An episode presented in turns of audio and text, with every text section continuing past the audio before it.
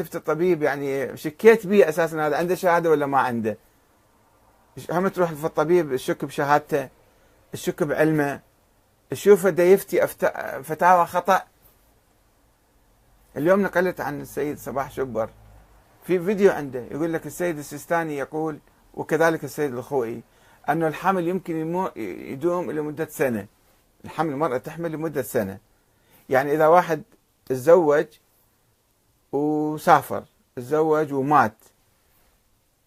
وبعد سنة مرته جابت ولد هذا يصير ابنه. بعد سنة من اللقاء مع الامرأة بعد سنة يصير زين هذا شلون؟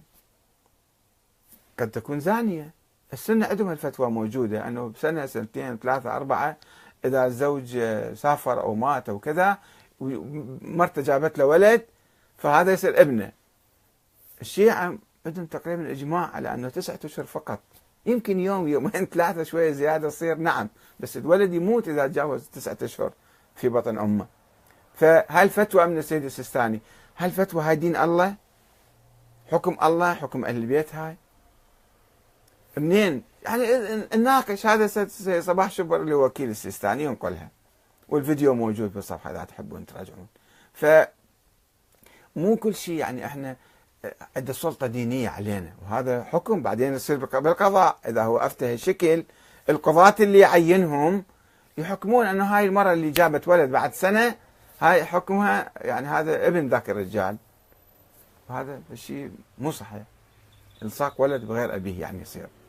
ومسائل كثيرة مسائل كثيرة بحاجة للمناقشة يعني المرجعية المرجع حتى يفترض رحنا بالعقل قلنا نرجع للعلماء. بس إذا شفنا دي يخالفون كتاب الله أو يخالفون العقل أو يخالفون العلم وحتى إذا ما خالفوا العقل والعلم وما خالفوا كتاب الله دي يعطيني فتوى. ما يجوز الفتاة أو الامرأة تقعد برا الإنترنت وتتكلم مع واحد بالكتابة. منين جبت الحكم هذا؟ منين جبت الحكم هذا أنت؟ هل هذا حكم الله؟ منين جبته؟ عندك ظن. أنت ظنيت أنه هذا ما يجوز. أنا إيش علي بيك أنت مو أنا مو مكلف أخذ كلام من عندك. حتى لو قلدتك حتى قلت أنا أقلد فلان ابن فلان.